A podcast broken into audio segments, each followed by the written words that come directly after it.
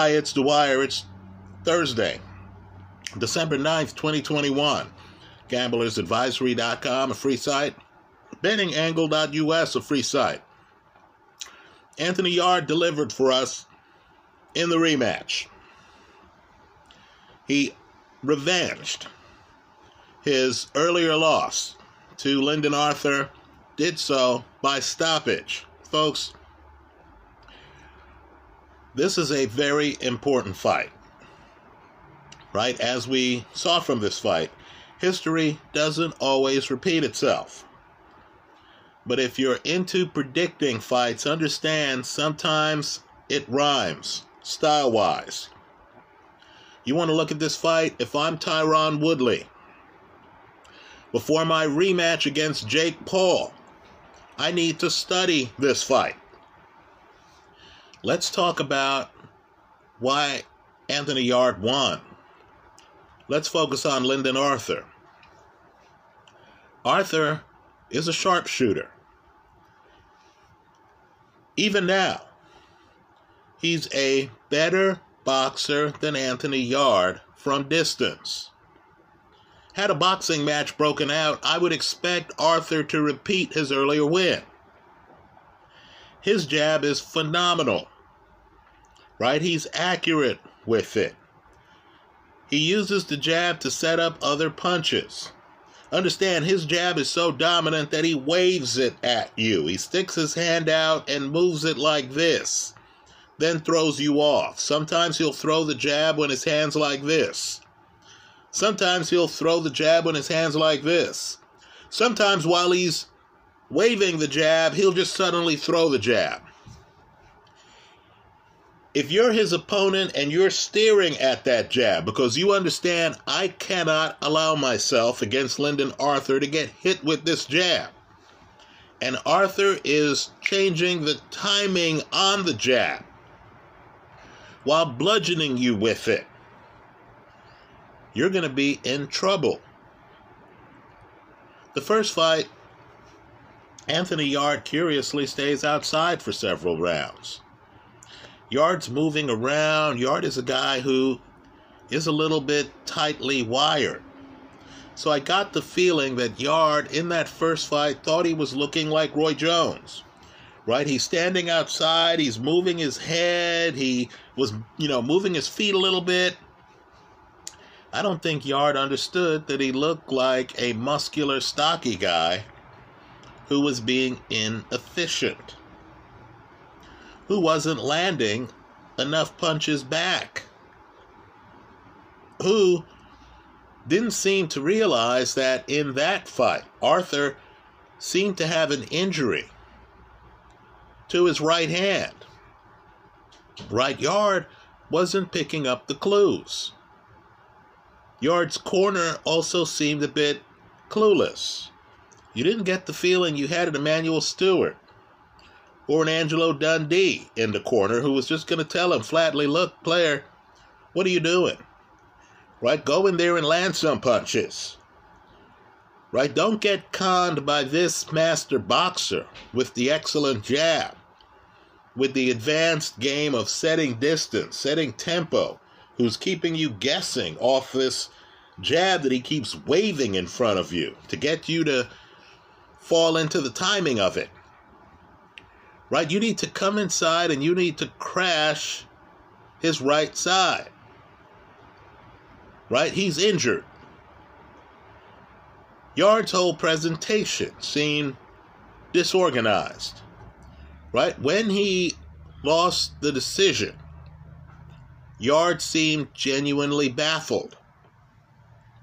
Well, this fight, Yard, who might not be the most skilled fighter, but is definitely one of the most talented fighters in the entire sport. When I say talent, understand, skill is when a guy has refined what he's doing, right? So if it's track and field, skilled is the guy who knows how to get out of the blocks fast, right? Who knows how to run fast in his lane and who knows how to finish strong. He's mastered those techniques. Talent's something different. Talent is when I just pick you off the field. You're on a racetrack. You really don't know what's going on. And, of course, you go out there and you run, you know, a sub ten one hundred meters. Understand, few people in boxing hit as hard as Anthony Yard.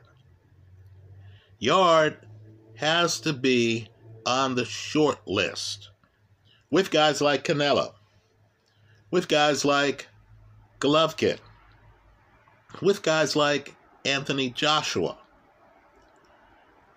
as one of the top pound-for-pound punchers in the entire sport with both hands. Understand, some fighters, Deontay Wilder, have terrific punches, but they aren't two-handed. This guy is two-handed. Understand how unique his talent is, too. He does not need a wind-up to throw huge, hurtful punches. He's a Joe Lewis type puncher, right? Looks like Anthony Yard is just leaning into you, right? You notice that opponents are devastated, right? This is the guy who, like a pitcher who can throw one hundred miles an hour after an easy windup, right? Mariano Rivera, right? This is the guy who looks relaxed, doesn't look like he's overextending himself. But like Joe Lewis, the power is already built into the balance, right? The guy doesn't need a wind-up. He has control of his body weight. He knows how to lean into punches. He's one of the best punchers in the sport. He's definitely one of the best short punchers in the sport. Now, he knew that he's not the boxer Lyndon Arthur is. Right? That's obvious to anyone watching these two. Arthur's a thoroughbred. He's a technician. Arthur has that great jab, right? That he moves around, that he throws you off with the timing, right? He's you know, changing the cadence of the jab.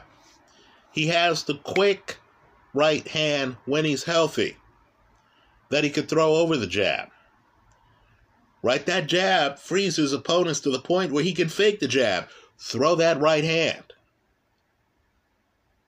right? Understand, too, Arthur is a guy who, you know, is accustomed to guys trying to bum rush him.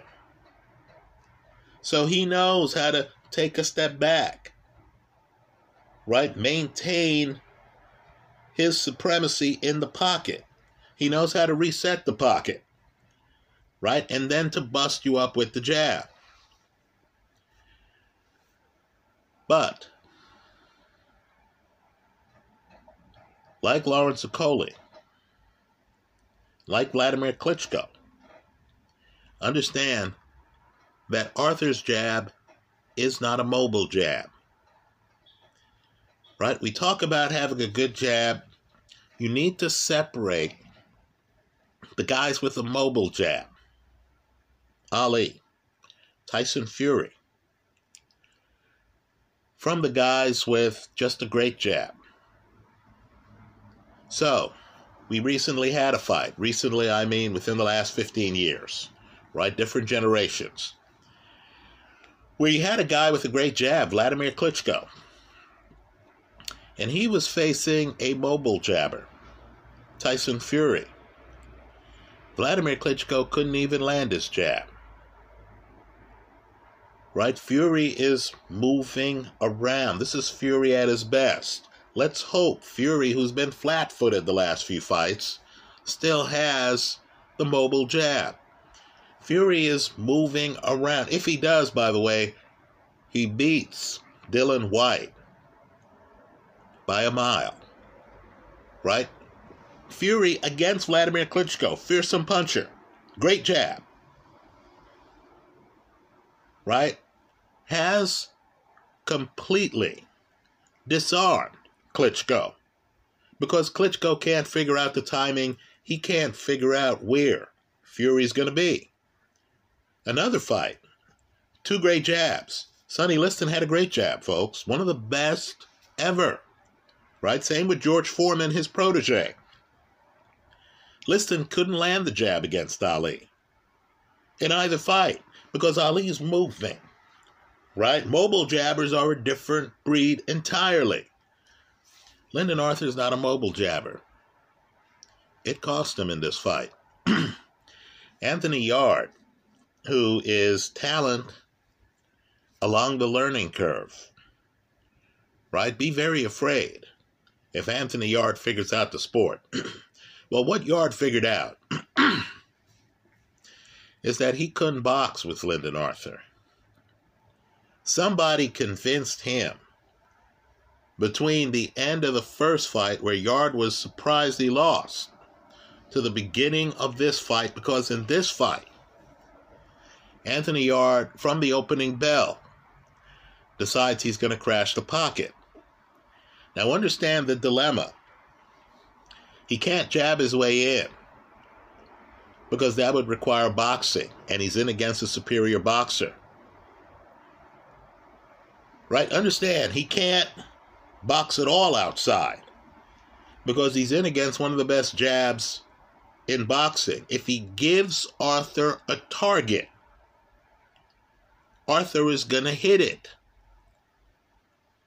So what Anthony Yard does, and he's a little bit shorter than Arthur, right? Sometimes height is an advantage. Sometimes being shorter is an advantage. What Anthony Yard does, and he's an excellent athlete. He might be hardwired, but he's an excellent athlete. Is Yard looks at Arthur's jab and just decides to walk into the pocket. I'm not kidding. He's not throwing punches, right? He doesn't want a boxing match to break out. He walks into the pocket, and then he starts wrestling with Lyndon Arthur, right? Yard has the stronger core. Yard has great shoulders that can frame Lyndon Arthur, right? Arthur, not a mobile jabber. So Arthur is there in the pocket. He's not moving away. This isn't Anthony Yard looking at Ali bounce around the ring and, you know, he's like, oh, gee, what am I doing? This isn't Felix Trinidad looking at Oscar De La Hoya the last three rounds, bounce around the ring and be unable to do anything about it, right? Three controversial rounds because they cost De La Hoya the fight. People thought De La Hoya was running, right? They, they never heard of dancing and boxing. Well, anyway, here, you have Yard who just walks into the pocket, and then he brilliantly does enough inside in terms of keeping a hand free, punching Arthur deep in the pocket. He does enough where the ref doesn't feel the need to break them, right? If Yard just comes in the pocket and is just leaning and trying to bully Arthur, the ref would come and break the guys. No, Yard makes certain. Hold on. Amazon, cancel alarm. No, Yard in the pocket. Give me one second. Hey, Google, cancel alarm. Obviously, I have too many electronic devices. Anyway, look. What Yard does in the pocket is Yard ties up. You, you see him consciously doing this. He tries to tie up one of Arthur's hands, right? This is a smothering. This is a mugging. He tries to tie up one of Arthur's hands. He makes sure one of his hands is far apart from the other hand, so Arthur can't clinch him. And then Yard, who's a Joe Lewis type puncher, who can hit you hard with very short punches. All he has to do is lean into you with the punch. Yard is landing several hard shots deep in the pocket. Because there's not a lot of wind-up, you have to look at Lyndon Arthur's reaction. And Arthur has a poker face. You have to look at Lyndon Arthur's reaction to figure out how hard he's getting hit. Folks, this is a crash the pocket, fight inside, smother fight. Right? It is excellent footage. If you're figuring out styles, understand the job Anthony Yard did in this fight is a masterpiece. He's not the boxer, Lyndon Arthur is, but he's the better puncher. He's the better short puncher. To neutralize the boxing, he smothers Arthur. He gets inside Arthur's jab.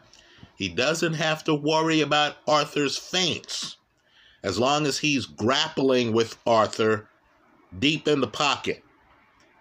And, of course, he knows how to grapple, where the ref is going to see a hand free and is not going to try to break them up. Right? I believe this was the fight that Joseph Parker wanted to fight against Anthony Joshua the first time, right? Well, they, their only time they met. And there the referee would not allow the grappling deep in the pocket. That was a tragedy, right? Because Joshua is a blessed puncher. But there's an open question on whether Joshua can fight with the guy grappling with him deep in the pocket. Right? Because Joshua needs a little bit of space to operate. So too did Lyndon Arthur. Right? Arthur couldn't throw the jab because Yard would get inside of the jab. Right? And Yard was committed to roughing up Arthur's body. So you know, Arthur was very proud of beating Yard. Arthur was an unbeaten fighter. But you knew that he had taken some big shots. So when he gets dropped and he looks at the referee, you got the feeling that he knew it was over, that he could have beaten the count. As it was, I thought he beat the count, right? He gets up late in the count at like the count of nine. But you sensed he didn't want to continue. Referee waves it off. Arthur has no complaints, right? Because he had no answers to Anthony Yard deep in the pocket. Let me say this. I believe Yard has a real shot on Artur Beterbiev. I have no doubt, I'll have no hesitation in taking Yard against the other jabber he lost to, Sergei Kovalev, right? If they have a rematch.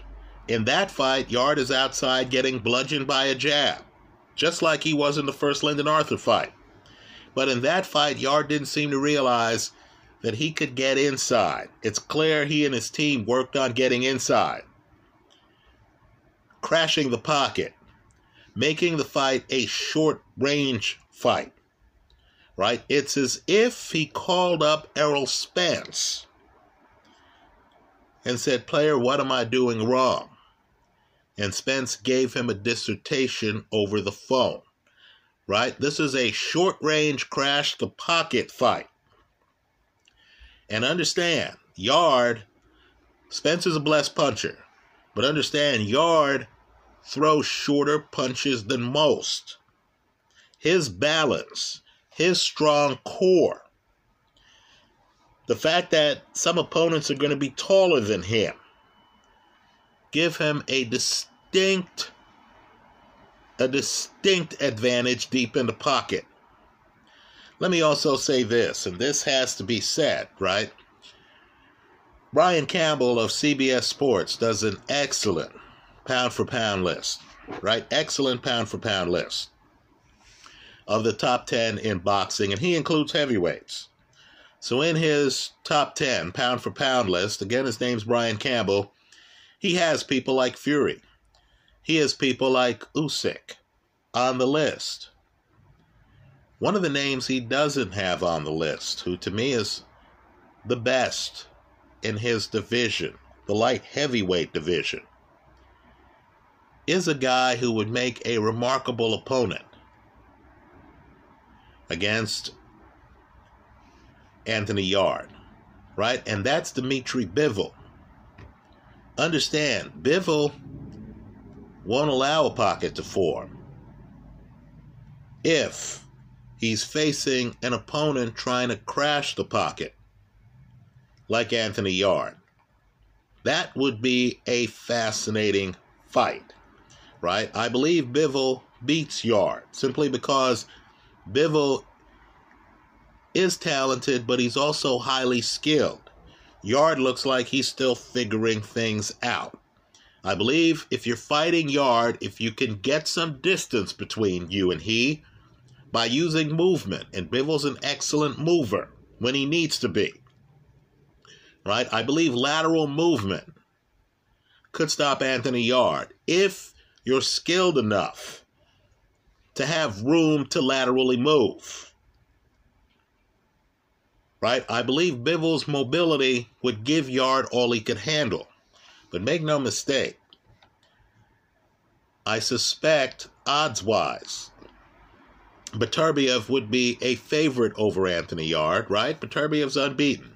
Yard's lost to a couple of guys, Arthur, Kovalev, right? I believe Yard would be the betting side of that play, right? The best bet in that fight might be the bet that it doesn't go the distance, right? I'm not sure if Beterbiev has the core that Anthony Yard has.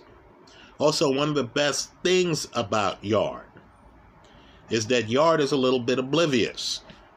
So Beterbiev has a mental game, right, where he's trying to show the other guy that the other guy is, as Andre Ward put it, his little brother, right? I believe that Yard, who might be clueless a little bit on the outside boxing, isn't easy to intimidate that way, right? You could tell that Yard's been around a little bit in the real world, right? So I get the feeling, just like Yard fearlessly crashes the pocket against Lyndon Arthur, I believe whatever Beterbiev does, Yard's going to fearlessly try to crash the pocket against Artur Beterbiev. And I'm just telling you, Yard is a blessed puncher, right? Just like Beterbiev is. But Yard might hit even harder. And Yard, body-wise, his core, is a very strong guy, right? You could tell that Lyndon Arthur couldn't grab him and just move him or spin him, right? This was the guy who broke into your house, and you just can't get him to leave. I congratulate Anthony Yard. He's someone to look at, right? I would certainly take Yard over Kovalev in a rematch. Quite frankly, Yard would be the guy I bet on to beat Artur Beterbiev, and I would expect a stoppage in that fight. I'll concede I'd take Dmitry Bivol over him. If I'm Tyron Woodley, right, and that's a major development. Jake Paul moving away from Tommy Fury, who drops out of the fight, to Tyron Woodley in a rematch, just like this was a rematch. If I'm Tyron Woodley, who knows he knocked down Jake Paul in that first fight but wasn't credited with it, this is the fight I look at. Understand, Woodley, of course, his background is wrestling, right? I would try to come in and grapple with Jake Paul the same way Tyron Woodley, excuse me, the same way Anthony Yard just did. This would be my blueprint fight. That's how I see it. Let me hear from you. I hope you leave your comments in the comment section of this video. Thanks for stopping by.